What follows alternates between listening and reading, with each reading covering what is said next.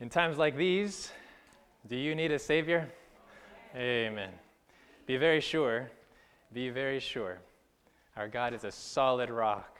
He is a solid rock. Uh, these, are, these are interesting times to live in, friends. Uh, these are tumultuous times.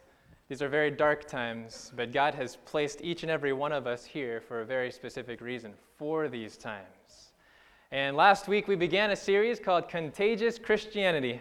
And we're going to continue that series. So go with me in your Bibles to Matthew chapter 5. Matthew chapter 5, beginning in verse 13.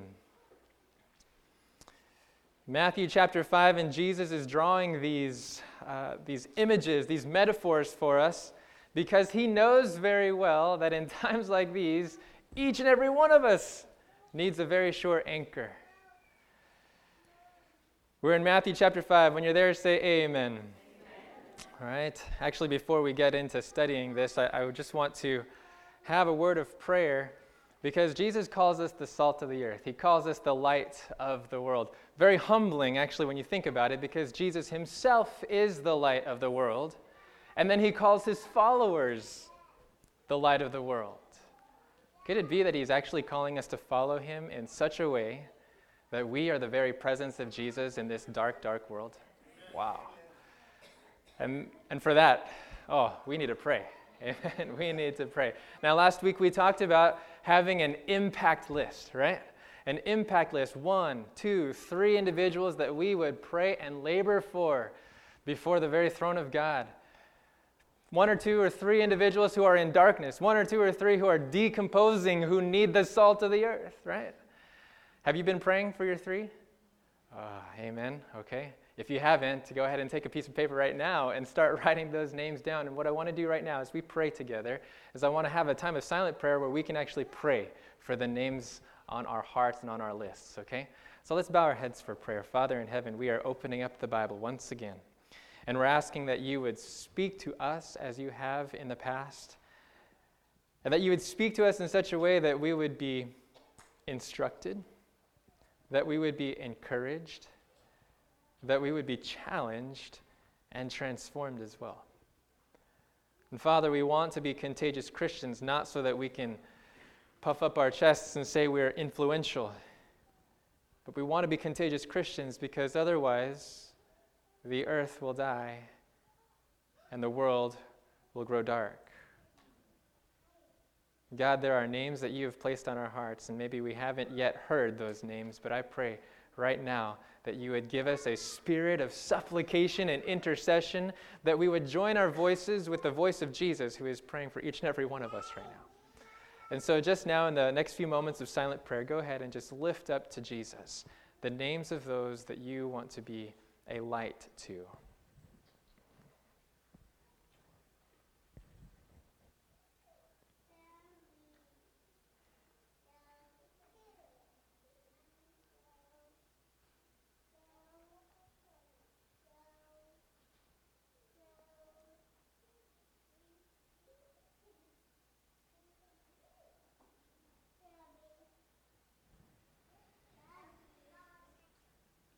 Oh, Father, you know right well the weakness of our own hearts because we ourselves are in deep need of prayer.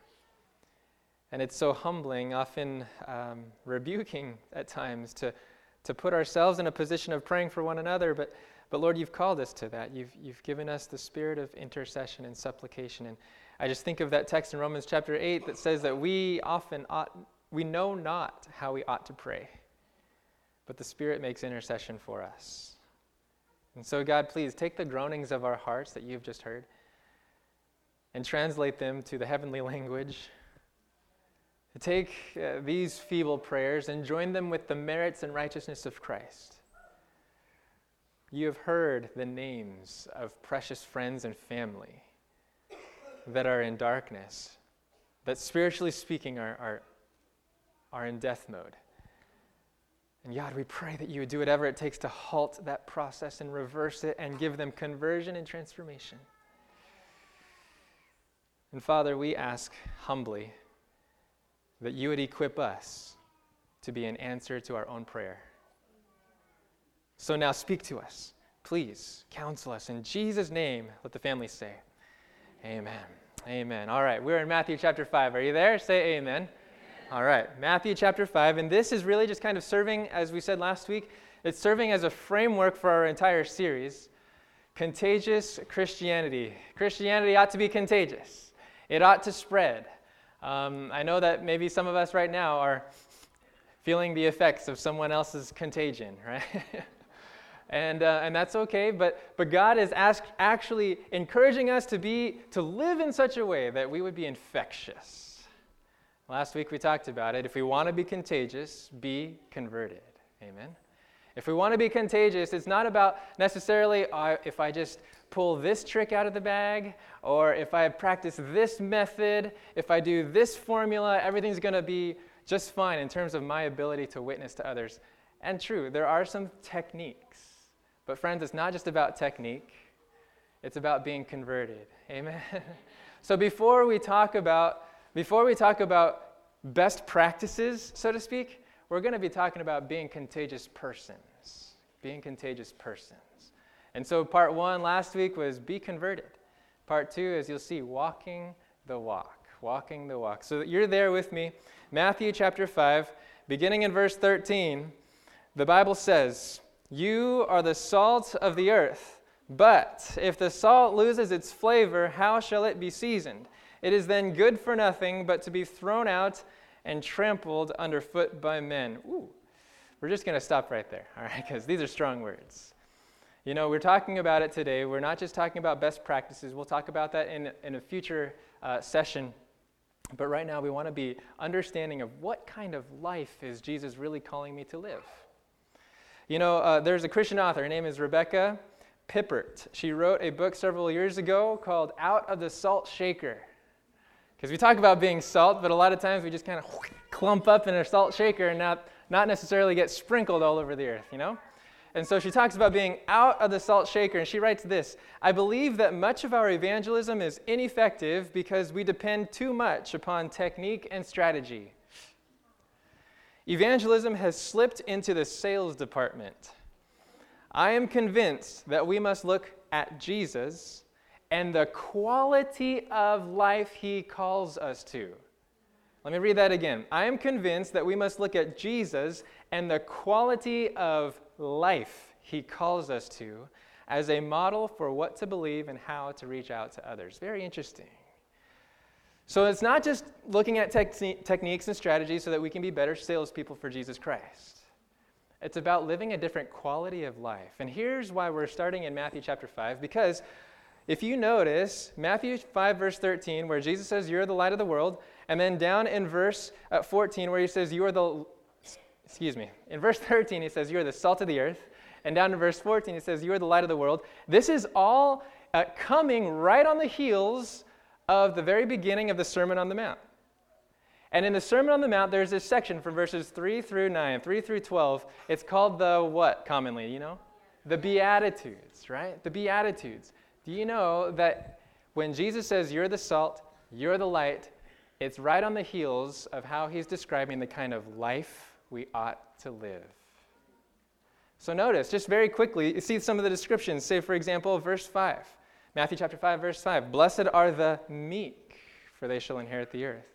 How about verse 6? Blessed are those who hunger and thirst for righteousness, right? Verse 7, blessed are the merciful. Verse 8, blessed are the pure in heart. Verse 9, blessed are the peacemakers. In other words, these are all pointers, these are all indicators of the quality of life, the character of individuals who are part of the kingdom. And Jesus is essentially saying, hey, look, you're blessed when you live like this. You're blessed when you live like this. You're blessed when you're meek. You're blessed when you're righteous. You're blessed when you're pure. You're blessed when you're merciful. And when you're blessed like this, you'll be a blessing in such a way that you're salt and light. Do we follow that? Yes or no? Yeah? And so you're blessed. The way we live for Christ affects our witness of Christ. The way we live for Christ affects our witness about Christ. It affects how contagious we are. It's cause and effect.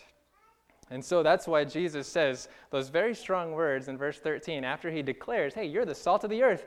He's actually getting straight to a warning because he says, But if the salt loses its flavor, how shall it be seasoned?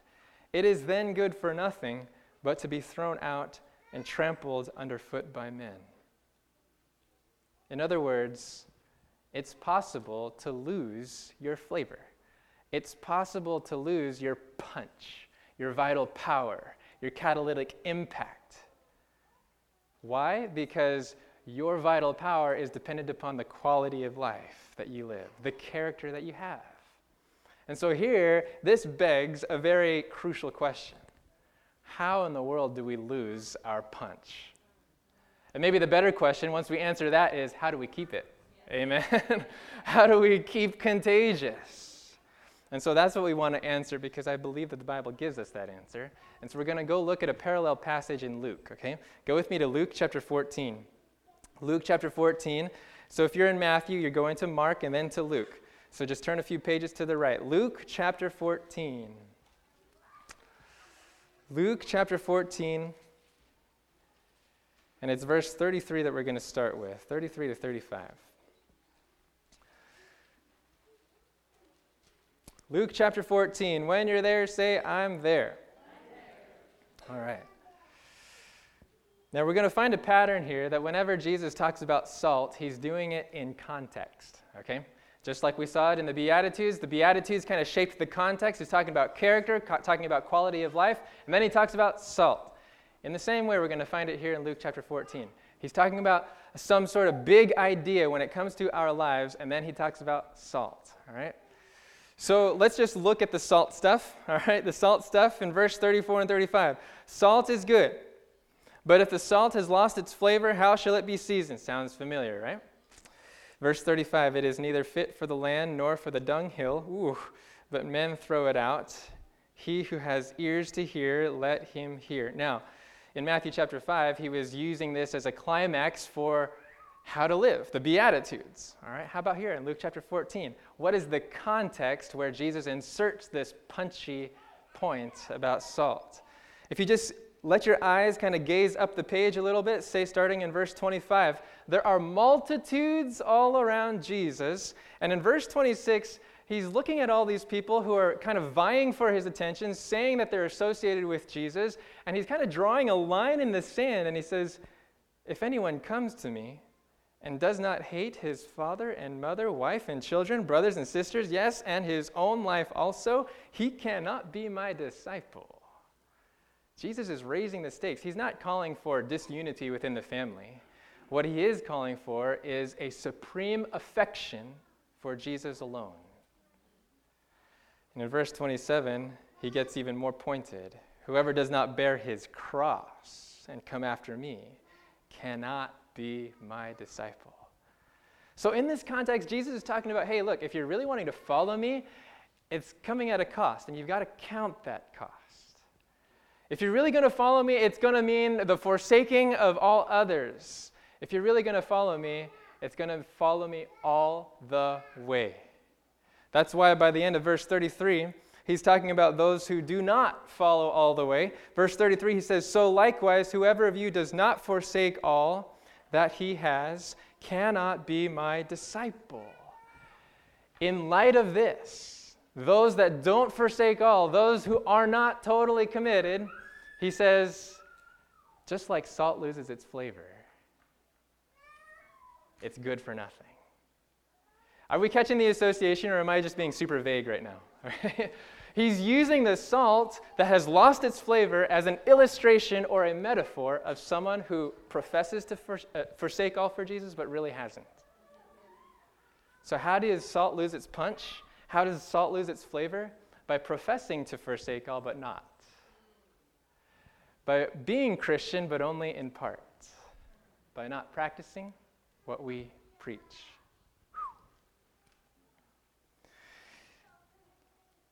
The positive flip side of this is that when we do forsake all, when we are wholehearted, when we do live lives of consistency, you are salty.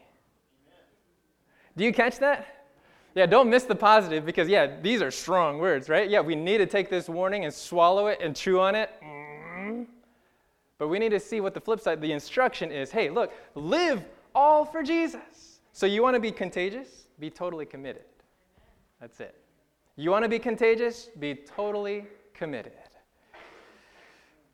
You know, there's a, there's a verse in Second Chronicles. Actually, let's look this one up. Uh, just a part here, a little bit of a sidebar. Second Chronicles. Second Chronicles 16, verse 9.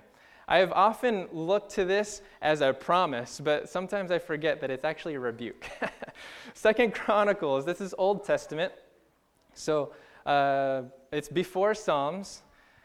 First Chronicles, Second Chronicles, chapter 16, verse 9 is what I'm going for. Se- Second Chronicles, chapter 16. Second Chronicles, chapter 16. Goes First and Second Samuel, First and Second Kings, then First and Second Chronicles. When you found it, say Amen. amen. Okay, if there's a neighbor next to you that needs some help, go ahead and, and help him out. Second Chronicles, chapter 16. And this is, a, this is actually the story of a king, one of the kings of Judah, King Asa. And King Asa, he was one who actually followed the Lord. He was one who, as a leader, could have easily just led himself, but really he wanted to follow God. It, it, those prime examples of kings like that, they're few and far between, actually, when you read the history in the Chronicles.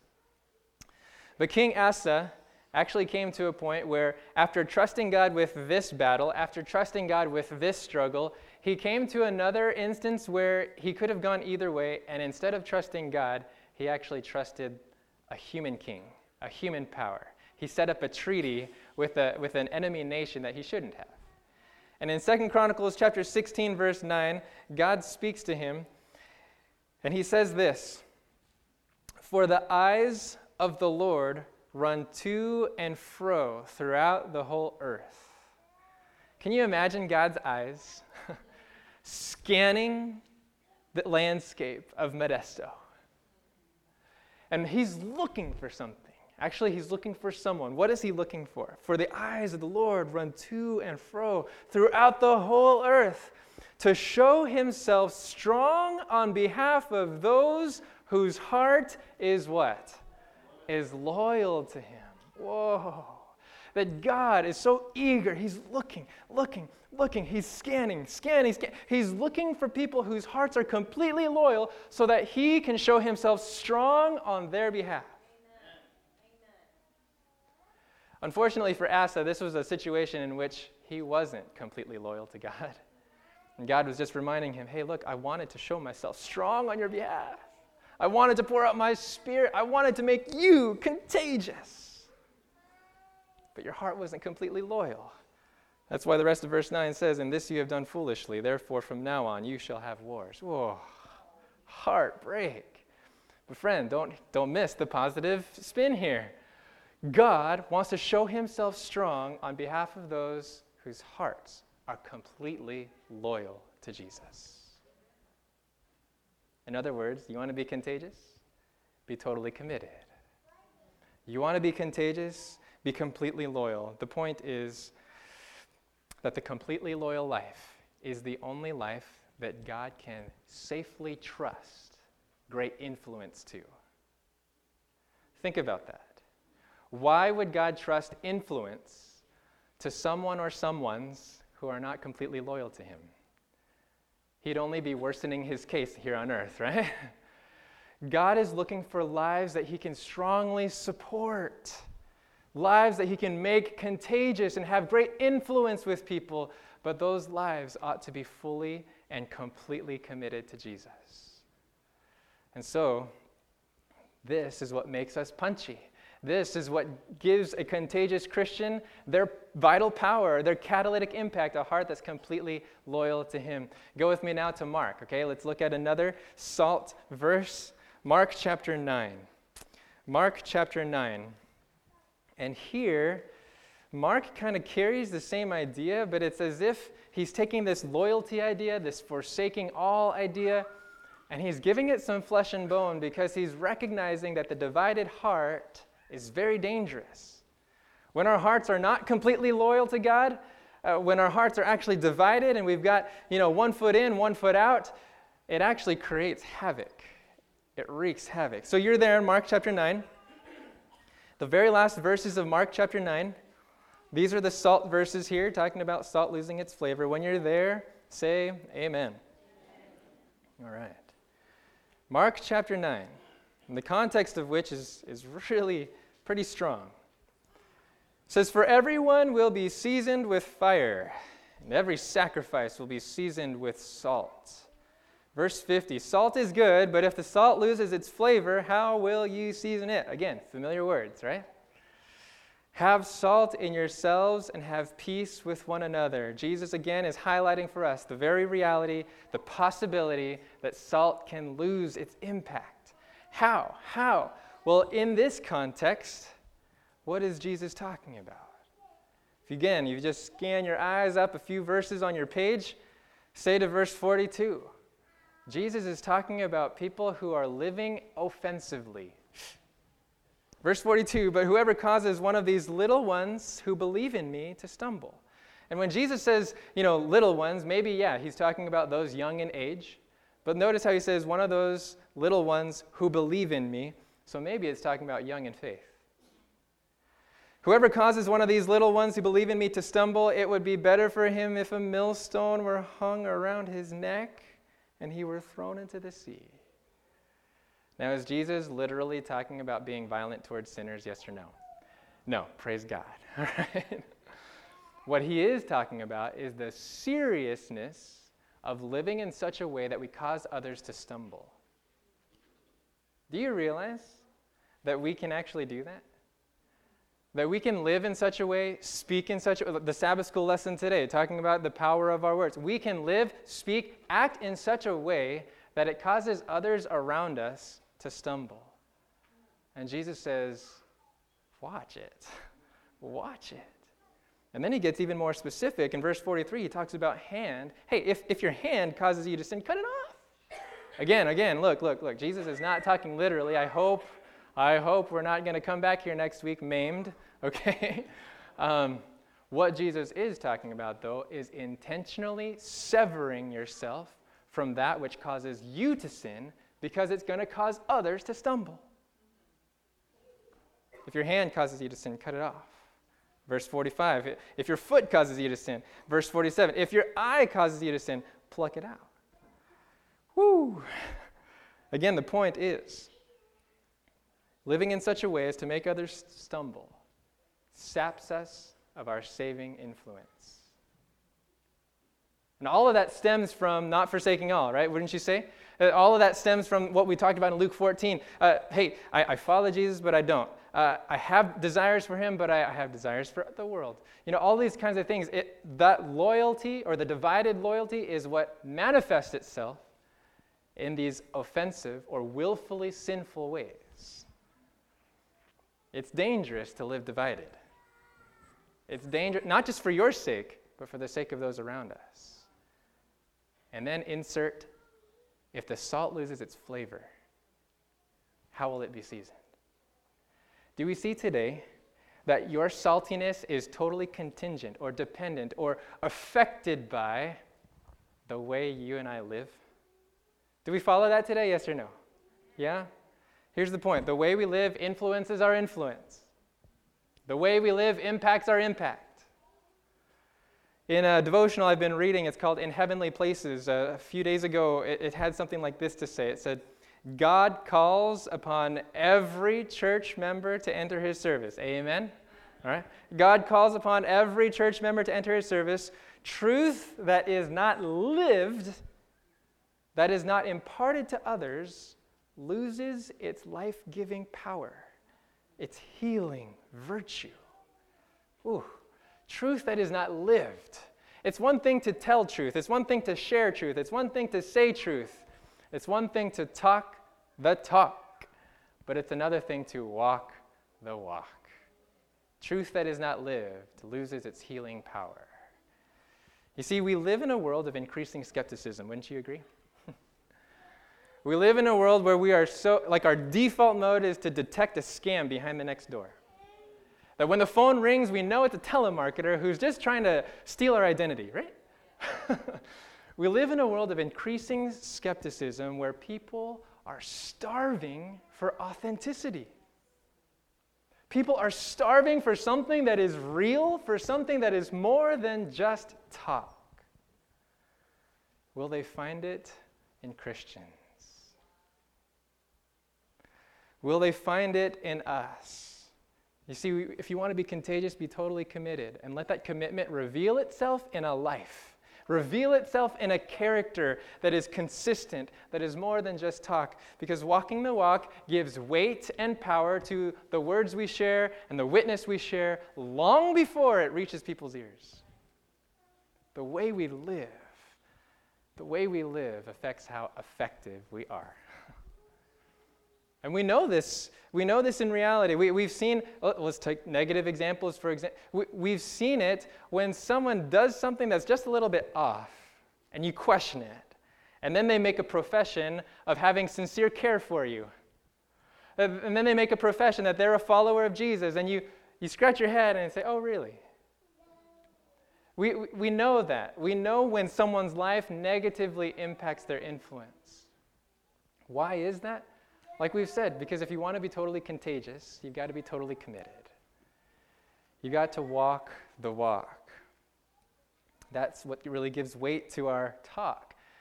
And really, when you think about it, the prime example of this is Jesus himself. You know, I've often wondered, you know, uh, all throughout the Gospels, there's peppered these phrases of like, he spoke as one having authority. Have you read things like that? The people heard him and were astonished. And I, I think to myself, man, what was it? Like, did he have just like more vocal cords or something? Like, did he have just a stronger decibel volume to it? No, what, what was it that people were so astounded by Jesus? And in just a short period of time, too, it was like a few weeks, and people were like, oh man, let's listen to this guy. He was obviously contagious, right? there was actually a time where, where uh, Jesus was teaching at the, the Feast of Tabernacles. It's recorded in John chapter 7. Jesus is teaching, and, and he actually kind of shows up on the scene uh, kind of uh, subtly. People were expecting him there, but they didn't find him, and then all of a sudden he just appears and he's saying, Hey, if anyone's thirsty, come to me and drink. And the Pharisees were listening to how everybody else was responding to Jesus. They, they heard them talking about, oh man, could this be the Christ? And the Pharisees actually decided, hey, let's send out a, a, you know, uh, a, a, a group of officers, soldiers, to, to apprehend Jesus. And these officers, they go to find Jesus, and Jesus is still teaching in the temple. And the officers return to Jesus, er, excuse me, the officers return to the Pharisees. They return to the religious leaders, and they're empty handed. And the Pharisees say, Where is the guy? And you know what the guys say? The officers. They say, Never a man spoke like this man. Never a man. How? Why? What was it? There's a book, Gospel Workers, that says, Never a man spoke like this man, because never a man lived like this man. You know, Jesus only had a few years to share in public ministry, but he had 30 years at the carpenter shop. What was that about? He was living a life. Building, yeah, maybe building chairs, but I think building character. He was building a life that gave weight to his words. And so when he spoke, never a man spoke like this man because never a man lived like this man. Come on, you say. That was Jesus. That's the Son of God. Come on. What am I supposed to do with that? Yes, yes. But in Galatians 2, verse 20, it says, I am crucified with Christ. Nevertheless, I live. Yet not I, but Christ lives in me. And the life which I live, I now live by faith in the Son of God, who loved me and gave himself for me. Come on, that's the Son of Exactly, that is the Son of God, and he promises to live out his life in us when we're completely loyal to him, when we're crucified with Christ. Let me read you that quote. It's from Gospel Workers, page 244. The officers who were sent to, G- to take Jesus reported that never man spake like this man. But the reason of this was that never man lived like this man. For if he had not so lived, he could not have so spoken. His words bore with them a convincing power because they came from a heart pure and holy, full of love and sympathy, beneficence and truth. What a man is has greater influence than what he says. The quiet, consistent, godly life is a living epistle. It's a living letter, known and read of all men. There is eloquence beyond that of words in the quiet, consistent life of a pure, true Christian. Do you want to speak eloquently? Live for Jesus. right? I love it. It's not like it's bombastic, it's not like it's dramatic. It's the quiet, consistent life of a pure, true Christian. So, what's the appeal? You want to be contagious, be totally committed. and let that commitment live itself out in a quiet, consistent life. Let it live itself out in purity and in truth, integrity. So, how many of us today want to be contagious Christians? Amen. Then be totally committed. Be the message you long to share. Do you understand? Be that message you long to. You want to share that God loves people unconditionally? Be the message that God loves people unconditionally. You want to share with people the truth of God's rest on His holy day? Be at rest on His holy day. And let others around you rest as well. Wow, you want to share the, the awesome truth that God's Spirit wants to dwell in this body temple and we ought to take care of it? Be the message. Did, are we following today? Yes or no? Yeah? So, what we can really do, I mean, if you want to take home challenge or whatever, I'll give you a couple here. One, examine your beliefs and then compare them to your practice. Uh, that's a little bit of self examination there, right? Examine your beliefs, what you want to share with, say, your impact list, what you would love to declare to them if you just had their full audience. And then commit yourself to practice that. Commit yourself to demonstrate that even without words. There was a famous uh, or a well known um, monk, his name was St. Francis of Assisi. He says, Preach the gospel, and if necessary, use words. Love it. Why? Because we can be the message long before we share the message. Now, it doesn't neglect, doesn't ignore sharing that message, articulating it, right? That's why the two metaphors there's salt and there's light. There's the invisible presence of salt and the very visible, articulate presence of light. Okay? So we don't neglect that. We just prioritize. Be the message. Be the message you want to share. Here's a second, second take home challenge. You know, Mark chapter 9 talks about a hand to cut off, a foot to cut off, an eye to pluck out. What are the hands, the habits, the actions that are compromising our commitment. This week, ask Jesus to sever that hand.